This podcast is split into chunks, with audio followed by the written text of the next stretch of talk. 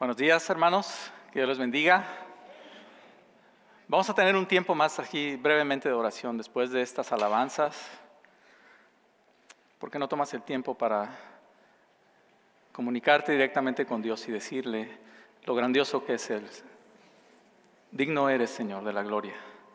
Digno eres de la alabanza, porque tuyo es el poder, Señor. Y esperamos con ansias aquel día, Señor, en el que estaremos no solamente nosotros, sino cientos de millones de personas y todo ser viviente, Señor, adorándote y dándote gloria por el sacrificio que tú hiciste por nosotros, porque fuiste cordero, porque también eres león, Señor, porque venciste a la muerte.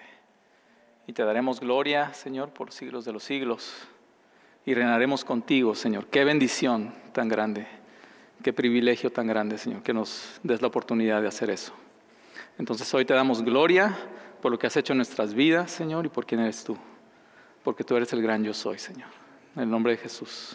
Amén. Buenos días, mi nombre es Armando Mazón y me da gusto que estén aquí con nosotros, a los que están presentes y los que nos visitan en línea también. Qué bueno que nos acompañan. El día de hoy, como ya vimos, vamos a empezar una nueva serie acerca del cuerpo de Cristo. Y antes de entrar en el pasaje del día de hoy, me gustaría hacer un ejercicio con ustedes. Eh, algo que ya he hecho algunas veces, pero que creo que es, es, bueno, es un ejercicio mental de imaginación. Entonces yo le voy a hacer una pregunta y ustedes me dicen o piensen más o menos qué viene a su mente, ¿no? ¿Qué viene a tu mente cuando yo te digo, si te pregunto, ¿cuál sería la casa ideal para ti? ¿Cuál sería la casa ideal?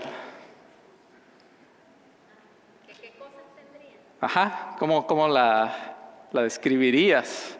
¿Una piscina? No suena bien, sí. ¿Un qué? Oh, espacio, sí. Espacioso para, para poder recibir gente, ¿no? Como los Brown acostumbran recibir gente. Ah, un closet grande, eso sí.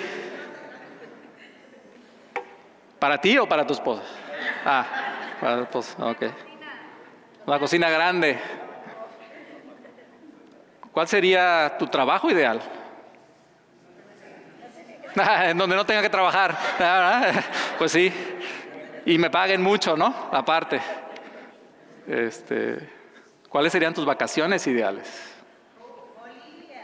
Bolivia. ¿Ah? Europa. Europa, París, dijiste. Bali. Bali.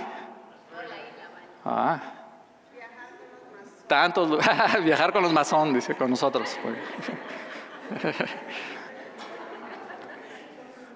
Aunque hay que ser muy flexibles si quieren viajar con nosotros, podemos decir que vamos a ir a un lado y acabamos en otro completamente diferente, pero es parte de la aventura. Cuando yo les pregunto eso y ustedes responden, lo que están haciendo están describiendo, ¿no? Me están dando características de cosas que están pensando respecto a, a los diferentes a las diferentes cosas, ¿no? Una casa, cómo la describen, cómo describen un trabajo ideal o las vacaciones. El día de hoy vamos a ver un pasaje que nos va a dar una descripción también de lo que yo consideraría el prototipo de una, digamos así, una iglesia o, la manera de moverse de una iglesia ideal. Y esto lo hace eh, Lucas en el libro de Hechos, capítulo 2, versículos 42 al 47. Y ahí es donde quiero que tengan ustedes sus Biblias abiertas. Ah, va a ser proyectado aquí el texto, pero me gustaría que también lo tengan ahí a la mano. Ahora, brevemente, antes de leer estos versículos en específico, lo que acaba de suceder en Hechos, de acuerdo a la narración que tenemos de Lucas, es que el Señor Jesús ya ascendió, ¿no? Y no solo ascendió, sino que ya el Espíritu vino sobre los discípulos. Y tenemos esta, esta historia en la que están ellos en un lugar y, llega un viento así fuerte que los rodea y el Espíritu que se, postra, se posa sobre ellos. Y, ¿qué es lo que pasa? Empiezan ellos a hablar en lenguas de tal manera que toda la gente que está reunida ahí de diferentes lugares, de diferentes regiones, pueden escuchar lo que ellos están diciendo en su propio idioma, ¿no? Y todos están asombrados por eso. Y no solamente eso, sino que Pedro Y, y yo creo que es, es, es interesante y es importante que es Pedro, ¿no? Aquel que no hace mucho fue el que negó al Señor, ahora se levanta lleno del Espíritu Santo como un líder de la iglesia y empieza a predicar a toda la gente que está ahí. Y se avienta tal predicación con tanto poder que dice Lucas que como unas tres mil personas se convirtieron a raíz de lo que Pedro dice. Qué poder, ¿no? Qué poder del Espíritu que es viene sobre Pedro y Pedro se levanta también él se esfuerza y da su mensaje y tres mil personas se convierten. Y de esas personas que se acaban de convertir es de las que nos va a hablar este pasaje. ¿Qué es lo que hicieron después de que se convirtieron? Y dice así. Lo voy a leer ahora todo así de, una sola vez y después lo vamos a ir viendo parte por parte y vamos a ir viendo ciertas características de las cosas que están haciendo un poquito más a detalle. Dice así, se mantenían firmes en la enseñanza de los apóstoles, en la comunión, en el partimiento del pan y en la oración. Todos estaban asombrados por los muchos prodigios y señales que realizaban los apóstoles. Todos los creyentes estaban juntos y tenían todo en común. Vendían sus propiedades y posesiones y compartían sus bienes entre sí según la necesidad de cada uno. No dejaban de reunirse en el templo ni un solo día. De casa en casa partían el pan y compartían la comida con alegría y generosidad, alabando a Dios y disfrutando de la estimación general del pueblo. Y cada día el Señor añadía al grupo los que iban siendo salvos. Amén. Palabra de Dios, hermanos. Ahora vamos a ver parte por parte, vamos a irnos lentos, tenemos tiempo, así que vamos a irnos lentamente y, y ver algunas palabras, frases y cosas que me llamaron mucho la atención cuando estaba estudiando este pasaje y quiero compartir con ustedes. Lo primero es que dicen de entrada que se mantenían como firmes, se mantenían firmes, hermanos. Es interesante que Lucas diga eso, se mantenían firmes. ¿Qué, qué implica, qué denota que tengas que estar firme? Implica que tienes que estar bien, bien cimentado, ¿no? Implica que a lo mejor va a haber corrientes, movimiento a tu alrededor, a lo mejor va a haber cambio a tu alrededor, a lo mejor va a haber un, eh, corrientes ya sea filosóficas, corrientes teológicas o corrientes culturales, pero implica que va a haber algo ahí y ellos tienen que mantenerse firmes. Para todos aquellos que les gusta el deporte, ¿qué es de lo primero que te dicen que es clave en cualquier deporte? La, posición, ¿verdad?, que tienes con tus pies. Si tú estás parado así, no la vas a hacer en, casi ningún deporte, ¿no? Este, cada, cada deporte requiere que tú tengas un balance, que tú estés firme para que puedas una reaccionar, pero también para que puedas resistir movimientos, ¿no? Entonces, Lucas les dice que, que ellos, Lucas nos describe que ellos se mantenían firmes. Nuestra comunidad está pasando por cambio y tenemos que mantenernos firmes. Tenemos que mantenernos firmes. No solamente por este cambio, sino porque hay cambios afuera también. Hay cambios culturales que están pasando, muy marcados. Hay cambios ideológicos muy marcados. Y si no nos mantenemos firmes, hermanos, vamos a andar como un, una- un bote en el lago, ¿no? Que no tiene ancla. Empiezas aquí y cuando te das cuenta ya estás del otro lado. Bueno, se mantenían firmes. Ahora, ¿en qué se mantenían firmes? Vemos varias cosas. Primero, en la enseñanza de los apóstoles. Ahora, los apóstoles eran aquellos que habían caminado con Jesús, ¿no? que habían visto al Señor.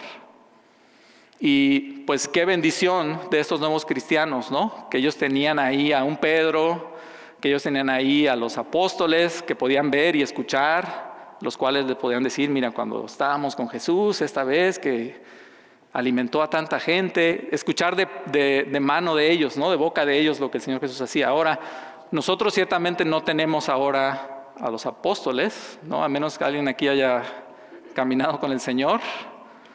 Eh, y los ancianos de la iglesia no son ancianos en ese sentido, que estén tan viejos que hayan podido caminar con el Señor. Eh, pero no tenemos a los apóstoles, pero ¿qué tenemos?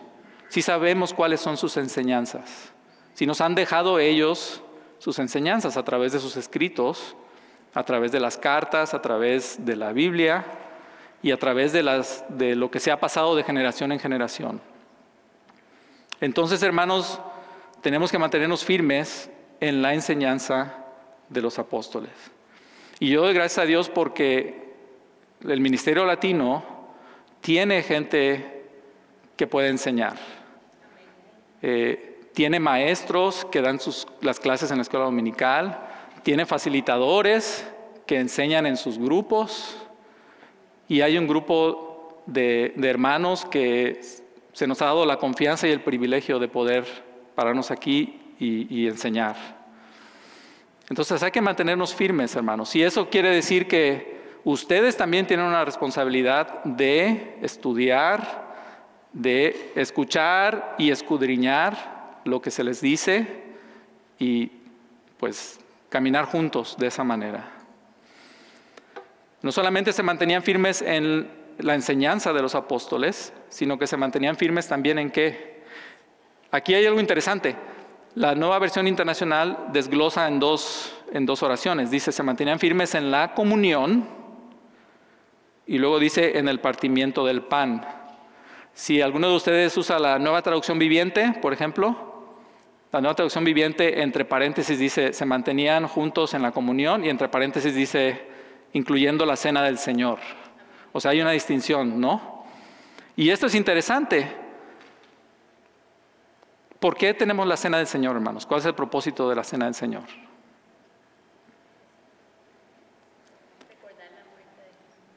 Recordar la muerte del Señor, ¿no? Lo hacemos recordando su sacrificio. Y qué interesante que estos nuevos cristianos se mantenían firmes en eso, en, tener siempre presente el sacrificio del Señor. Y yo creo que para nosotros hoy es de vital importancia también mantener presente el sacrificio de Dios para con nosotros como su pueblo, pero también individualmente de lo que el Señor ha hecho en tu vida y en la mía. ¿Por qué creen que es importante eso? Porque cuando nos mantenemos, cuando mantenemos presentes lo que alguien ha hecho por nosotros, entonces nuestra vida se empieza a convertir en una acción de gracias, ¿no? De gratitud por estas cosas que hemos, que hemos recibido, por este perdón, por esta salvación que hemos recibido de Jesús. Y vemos entonces que incluso estos primeros cristianos es lo que están haciendo, porque estaban firmes en la comunión, pero también en el partimiento del pan. Es decir, compartían, ¿no? ¿A quién no le gusta juntarse y, compartir una cena? Yo sé que aquí hay muchos de ustedes que abren sus casas con gusto y que les gusta tener gente y les gusta cocinar para la gente. Y eso es algo, eso es algo bueno, hermanos. Y eso es algo también que muchas veces resulta de una actitud de agradecimiento, de una actitud de servicio. Eh, y dice por último en esta parte que se mantenían firmes en la oración. Firmes en la oración. Y no me dejarán mentir que los ministerios en las iglesias de la oración hay que mantenerse firmes. hay que mantenerse firmes porque de 100, unos cuantos son los que están firmes en la oración y no debería ser. Deberíamos todos estar firmes en la oración. Y la oración, hermanos, es clave, no nada más porque es la manera en la que le vamos a pedir a Dios que nos dé un trabajo, que nos que sane a, a nuestros amigos, que son cosas importantes. Pero la oración, hermanos, es comunicación. La oración es muchas veces incluso una, lucha que tenemos, ¿no? Que los salmistas dicen, es una manera de expresarle a Dios cómo, cómo nos sentimos verdaderamente. ¿no? A veces la oración es alabanza, a veces la oración es simplemente decirle a Dios gracias por lo que has hecho, pero a veces la oración es decirle a Dios, Señor, me siento derrotado. Señor, incluso, ¿dónde estás? Como que no, no siento que estés conmigo. Señor, ¿por qué me has dado la espalda? Señor, estoy confundido. Señor, tengo miedo por mí mismo, por mis hijos, por mi esposa. La oración abarca todas estas cosas, hermanos. No nos quedemos nada más en una oración de donde pedimos, pedimos cosas al Señor y esperamos que el Señor nos dé. Usemos la oración precisamente para que para ser reales con Dios. Cuando tengamos duda, cuando estemos desanimados y también cuando el Señor haga algo, usemos la oración para darle gracias, para darle gloria, para darle honra. Y hagámoslo individualmente, pero también aquí juntos. Amén. Para que los demás escuchen lo que el Señor ha hecho por ti, por mí, por nosotros. Si se dan cuenta, hermanos, eh, entonces Lucas nos está describiendo a esta iglesia que se mantenía firme en, varios aspectos que juntos son algo bastante completo respecto a, nuestro ser. Se mantenían firmes en la enseñanza, es decir, estaban aprendiendo, estaban alimentando su cerebro, su corazón de cosas buenas, se mantenían firmes en la comunión, es decir, mantenían presente lo que el Señor Jesús había hecho por, ellos, pero también practicaban al tener comunión unos con otros, ¿no? El partimiento del pan en las casas y se mantenían con la oración. Hermanos, si el Señor Jesús tenía que orar tanto, tan seguido, creo que tú y yo necesitamos hacerlo, ¿no? A menos que tú sientas que que tú puedes más que el Señor Jesús. Antes de que, de que nuestro Señor tomara cualquier decisión grande en su ministerio, ¿qué hizo? Se apartó y oró. Y a veces ayunó. Siempre. Y aún dentro de su ministerio hay siempre puntos donde, donde se nos dice en los evangelios que Jesús tomó tiempo para qué? Para apartarse y para pasar tiempo con su Padre. ¿No? ¿Qué ejemplo? Y ahora sí que qué estandarte, ¿no? Que si Jesús, digámoslo así, lo hizo y tuvo que hacerlo, ¿cuánto más nosotros deberíamos hacerlo? Continúa el pasaje diciendo, todos estaban asombrados por los muchos prodigios y señales que realizaban los apóstoles. Y yo te pregunto, ¿puede el Señor hacer prodigios hoy? Amén. ¿Puede el Señor hacer prodigios hoy? Amén. Claro que sí. Es el mismo Dios. Es el mismo Dios con el mismo poder. Es el mismo Dios. Y otra vez, no tenemos apóstoles aquí, pero tú y yo tenemos el poder del Espíritu. Y el Señor te quiere usar a ti y me quiere usar a mí. Y te ha dado dones a ti y me ha dado dones a mí. Y a través de esos dones es, que Él va a hacer prodigios. En esta iglesia, Él va a hacer prodigios.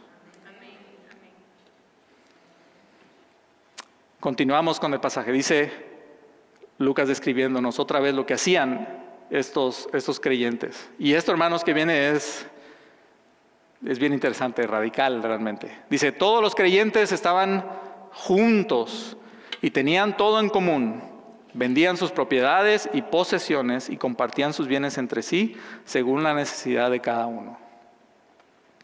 Ahora, hermanos, yo sé que algunos, algunos se incomodan o nos incomodamos con estos versículos, ¿no? Quizás porque pensamos, uy, vender las propiedades, tener todo en común, me suena así como que a sistema de gobierno que no me gusta mucho, ¿no?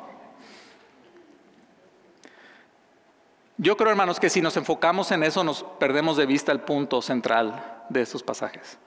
Y acuérdense que cuando Lucas está, nos está dando esto, es una narración, es una narrativa que él está haciendo. Nos está describiendo lo que ellos hicieron, no está prescribiendo que tenemos que hacer exactamente lo que ellos hicieron, pero sí nos está sentando principios importantes.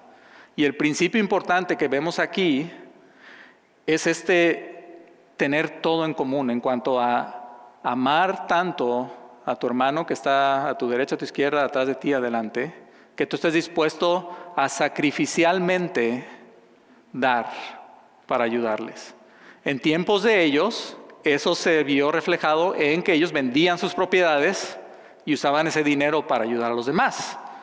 El día de hoy vivimos en una sociedad donde ya hay instituciones de ayuda, donde hay organización aún dentro de la iglesia, ¿no? Nosotros tenemos un ministerio de ayuda, pero todavía hay necesidad.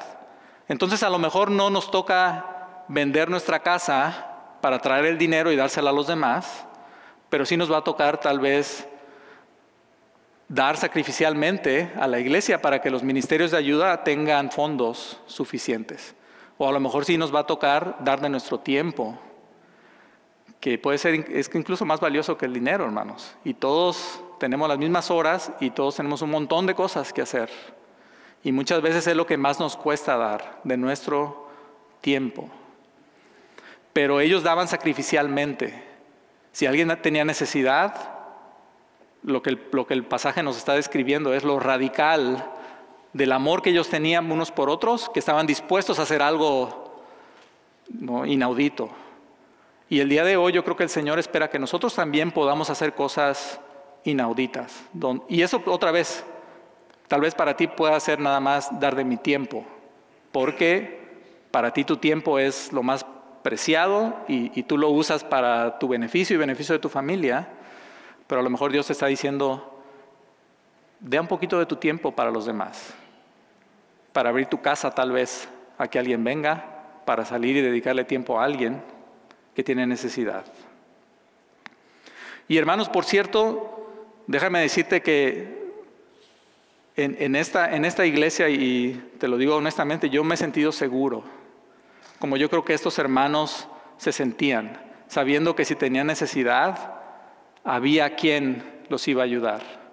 Y, yo lo he experimentado en esta iglesia y creo que varios de ustedes lo han experimentado en esta iglesia, donde cuando ha habido necesidad de, ciertos tipos, ustedes, hermanos, han, dado la cara, porque han, porque han amado a los demás como Jesús los amó.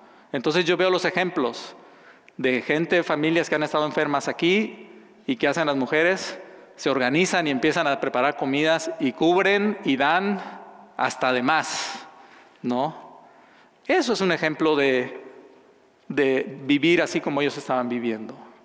Yo sé de ustedes que abren sus casas y que están siempre dispuestos a que la gente llegue, a que la gente visite, a tener gente ahí para escucharla, para animarla, para orar con ellos, para reír con ellos, para llorar con ellos.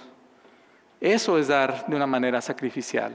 Y eso es algo que modela el ejemplo de estos nuevos creyentes el día de hoy. Entonces yo eh, reconozco eso en ustedes y les sigo animando, hermanos, a que, a que sigamos demostrando de esa manera y de muchas otras más que va a haber necesidad de hacer. Demostremos el cambio que el Señor Jesús ha hecho en nuestras vidas. Continuamos y dice no dejaban de reunirse en el templo ni un solo día. Ni un solo día. Ok, otra vez, nos está describiendo lo que ellos hacían. El día de hoy, pues no, no, hay reuniones aquí en el templo todos los días, ¿verdad? Y no es lo que está prescribiendo para nosotros. No está diciendo tienes que venirte al templo todos los días. Pero ¿cuál es el principio detrás de esta frase? Que no te apartes que no te alejes, que no dejes de asistir. A veces el día de hoy podemos decir, y se reunían en el templo o asistía al templo cada seis meses, para algunos, ¿no? Porque a veces la gente viene y después no, se le ve en, en meses. Hermanos, esta es una exhortación y es un recordatorio. Hay que estar aquí. Y para ti, amigo y amiga que nos, que nos ves en línea, qué gusto que nos veas en línea, pero yo te animo a que tú vengas aquí. La iglesia no se puede hacer remotamente. La iglesia no se puede hacer a través de las redes sociales. La iglesia se tiene que hacer aquí juntos. Se tiene que hacer juntos. Ah. Y yo sé que así es más difícil. Es mucho más cómodo muchas veces decir, bueno, yo estoy aquí, de aquí veo y de aquí eh, tengo acceso a 20 mil predicadores, 20 mil grupos de alabanza y todo. Pero solamente el día de hoy estaba pensando en eso mientras estábamos cantando. Qué diferencia estar aquí y escucharlos a ustedes y escucharme a mí, escuchar al grupo cantando juntos. Y es algo que cuando, no sé tú, pero cuando yo he visto los servicios en línea, no, no lo siento igual, para nada. Pero estando aquí, oyendo las voces, se me pone la piel así este, de gallina, ¿no? Chinita. Y más me hace pensar en aquel momento en el que vamos a estar, como decía mi oración, cientos de millones, imagínense, cantando todos a nuestro Dios. Sí, y no vamos a estar cientos de millones conectados en línea viendo el servicio, ¿verdad? Que le van a dar a Dios. No, vamos a estar todos ahí presentes. Ahí es donde tenemos que estar. Entonces, otra vez, lo digo esto porque cuando, cuando no podemos venir, por supuesto, está el aspecto en línea y qué bueno, ¿no? Y, mejor que, que nos vean en línea que no nos vean. Pero siempre que puedan, hermanos, hagan lo posible por estar aquí. Va a ser de bendición para ustedes y nos va a ser de bendición para nosotros que estén aquí. Continúa así el pasaje, hermanos. Dice Lucas que ¿qué más hacían estos cristianos? De casa en casa, ¿qué hacían? Partían el pan y compartían la comida. ¿Y cómo lo hacían?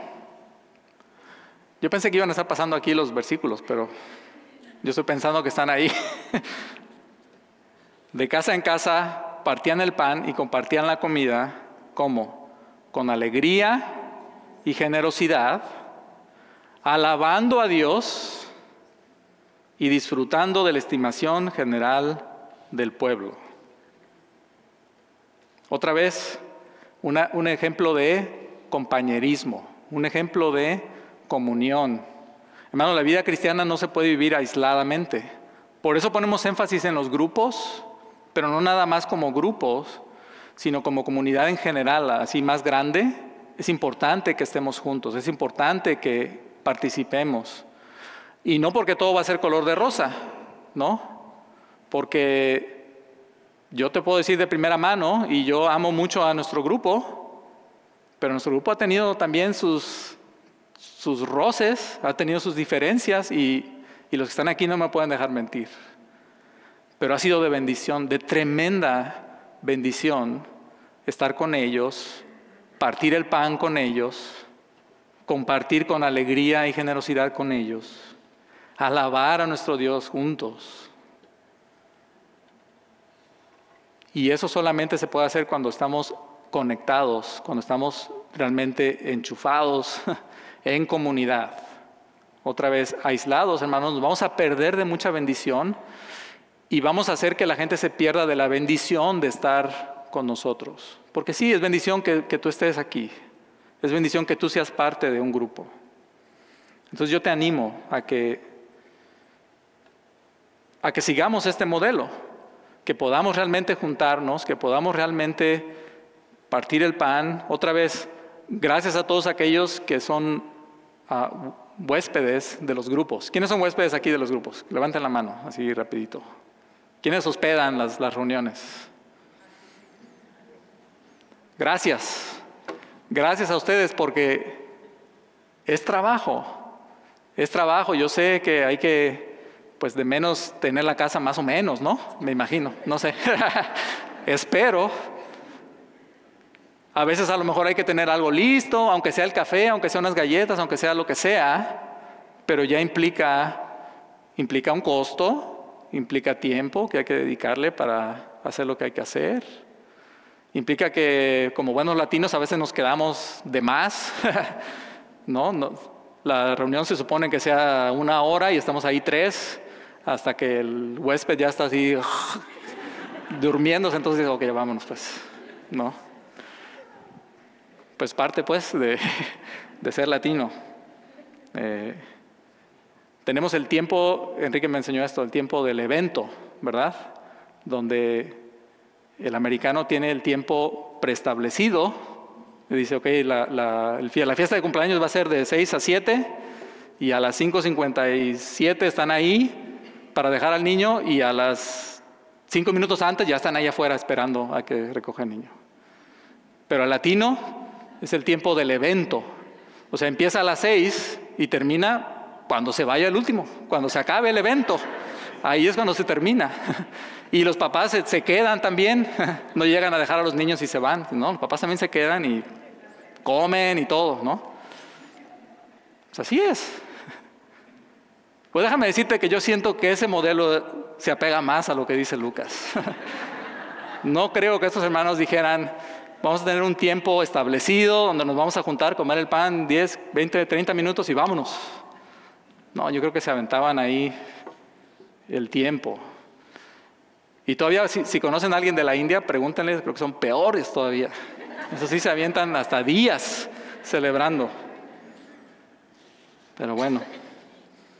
Entonces, hermanos, otra vez, compañerismo. Compañerismo y comunión son dos palabras claves que quiero que, se queden en su mente cuando vemos estos pasajes.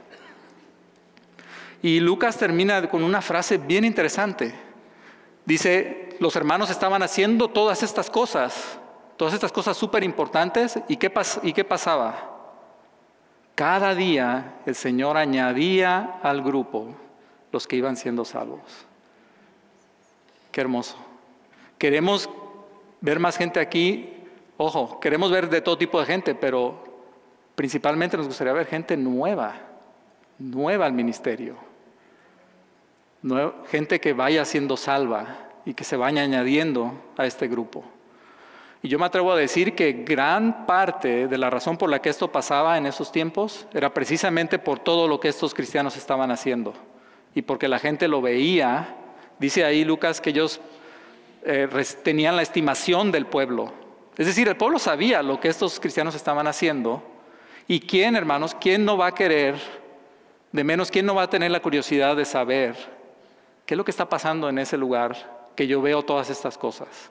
Que yo veo a los hermanos compartiendo, que yo veo a los hermanos apoyándose, que yo veo a los hermanos estudiando la palabra. ¿Quién no va a tener curiosidad de eso? ¿Quién no va a querer acercarse? Yo creo que nadie en su sano juicio diría, yo no quiero nada que ver con gente que se, quiere uno a otro, se apoya uno al otro. Yo creo que todos de menos van a tener la, curiosidad de venir y eso nos va a dar una oportunidad de entonces dar testimonio de que hacemos estas cosas con el poder del Espíritu. Y hacemos estas cosas porque el Señor ya nos ha redimido, porque el Señor nos ha salvado y como resultado de un agradecimiento en nuestras vidas es que entonces nos comportamos como nos comportamos.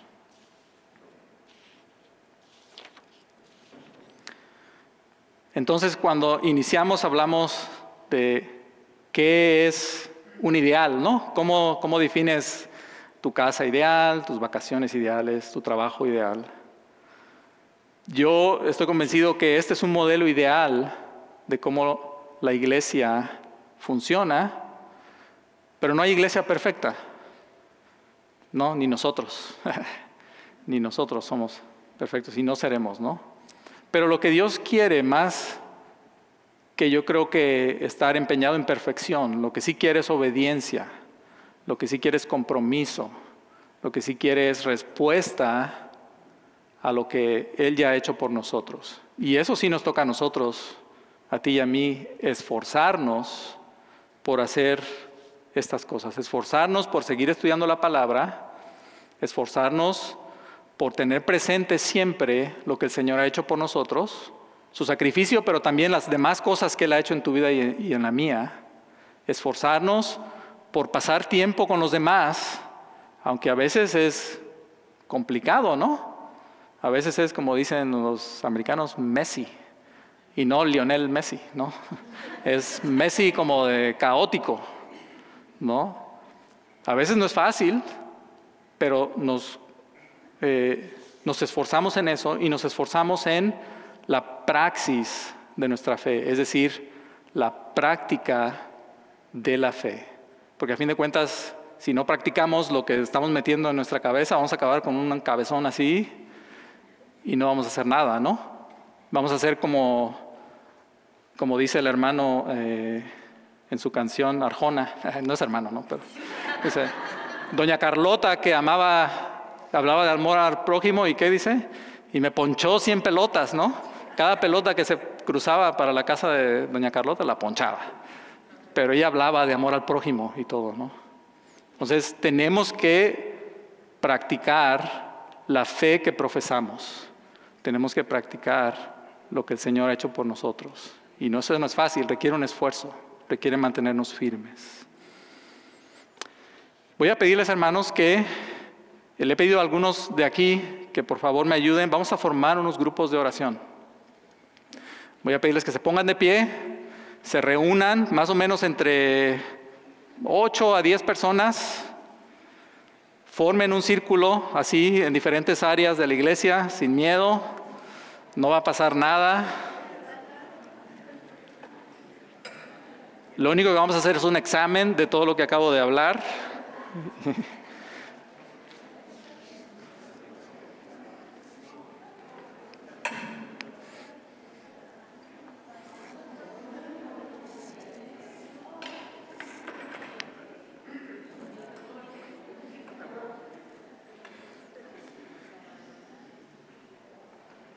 Mientras hacemos esto, el, grupo de alabanza yo creo que puede pasar más o menos a situarse, si quieren.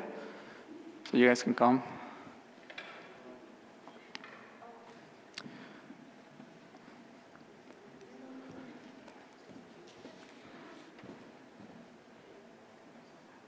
Hermanos, no hay iglesia perfecta. Quiero pedirte que hagas algo que sé que para algunos es incómodo, pero apóyenme en esto. Te voy a pedir simplemente que mires a los ojos a cada una de las personas que está en tu círculo. Tal vez no los has visto antes, tal vez sí. Hermanos, esa es la persona que el Señor ha puesto aquí hoy. Y Dios ha puesto a esa persona aquí a tu cuidado y a mi cuidado también. Desde el principio de los tiempos de la iglesia, hermanos, siempre ha habido cambio, siempre ha habido movimiento, siempre ha habido otra vez corrientes culturales, corrientes filosóficas. Y siempre ha sido fundamental para los cristianos mantenernos firmes y firmes en las cosas válidas, en la enseñanza, en el recordatorio del sacrificio de Jesús, en la práctica de nuestra fe. Entonces yo quiero que tú específicamente pienses en cada hermano que está en tu círculo. A ellos, a ellos son a los que vamos a servir. Con ellos son con los que tenemos que caminar. Y a veces no va a ser fácil, y a veces va a haber roces y a veces va a haber diferencias, pero estamos aquí para servir a nuestro Dios, amén. Estamos aquí como resultado de el sacrificio de Jesús por nosotros, que hemos recibido por gracia a través de la fe. Entonces yo les voy a pedir que en cada grupo oren, primero, por el futuro del ministerio, segundo, por, cada, por los hermanos que están ahí. Eh, tercero, porque el Señor nos ayude a modelar una iglesia, aunque sea un poquito, como la que, la que describe Lucas en el libro de los Hechos. Que el Señor nos ayude, pedirle que su Espíritu nos impulse, que su Espíritu nos llene y nos capacite para poder cumplir con estas tareas, hermanos. Vamos, yo les voy a dar un tiempo para que oren. Adelante.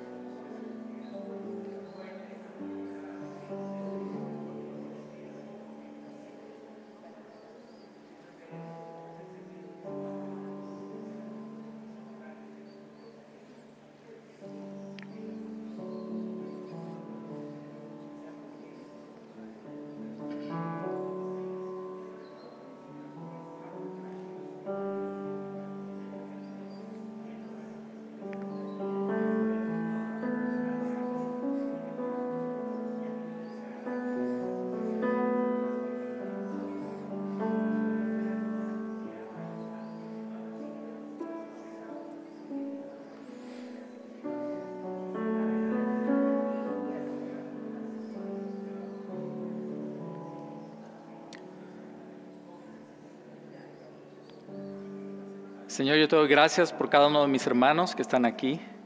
Señor, te doy gracias por el doctor, el historiador Lucas, Señor, que atentamente y con la inspiración de tu Espíritu, Señor, describió y dejó el registro de esta comunidad, Señor, que se empezó a comportar de una manera diferente, de una manera radical, amar de una manera impresionante, Señor. Y lo hizo gracias al poder de tu Espíritu Santo, Señor. Y te damos gracias porque hoy tenemos ese mismo Espíritu, porque tenemos ese mismo poder, Señor. Ayúdanos entonces a esforzarnos, a mantenernos firmes, a seguir aprendiendo, Señor, juntos, a seguir recordando juntos tu sacrificio, a seguir ayudándonos unos a otros, sirviéndonos como tú serviste a tanta gente, Señor, cuando estuviste aquí.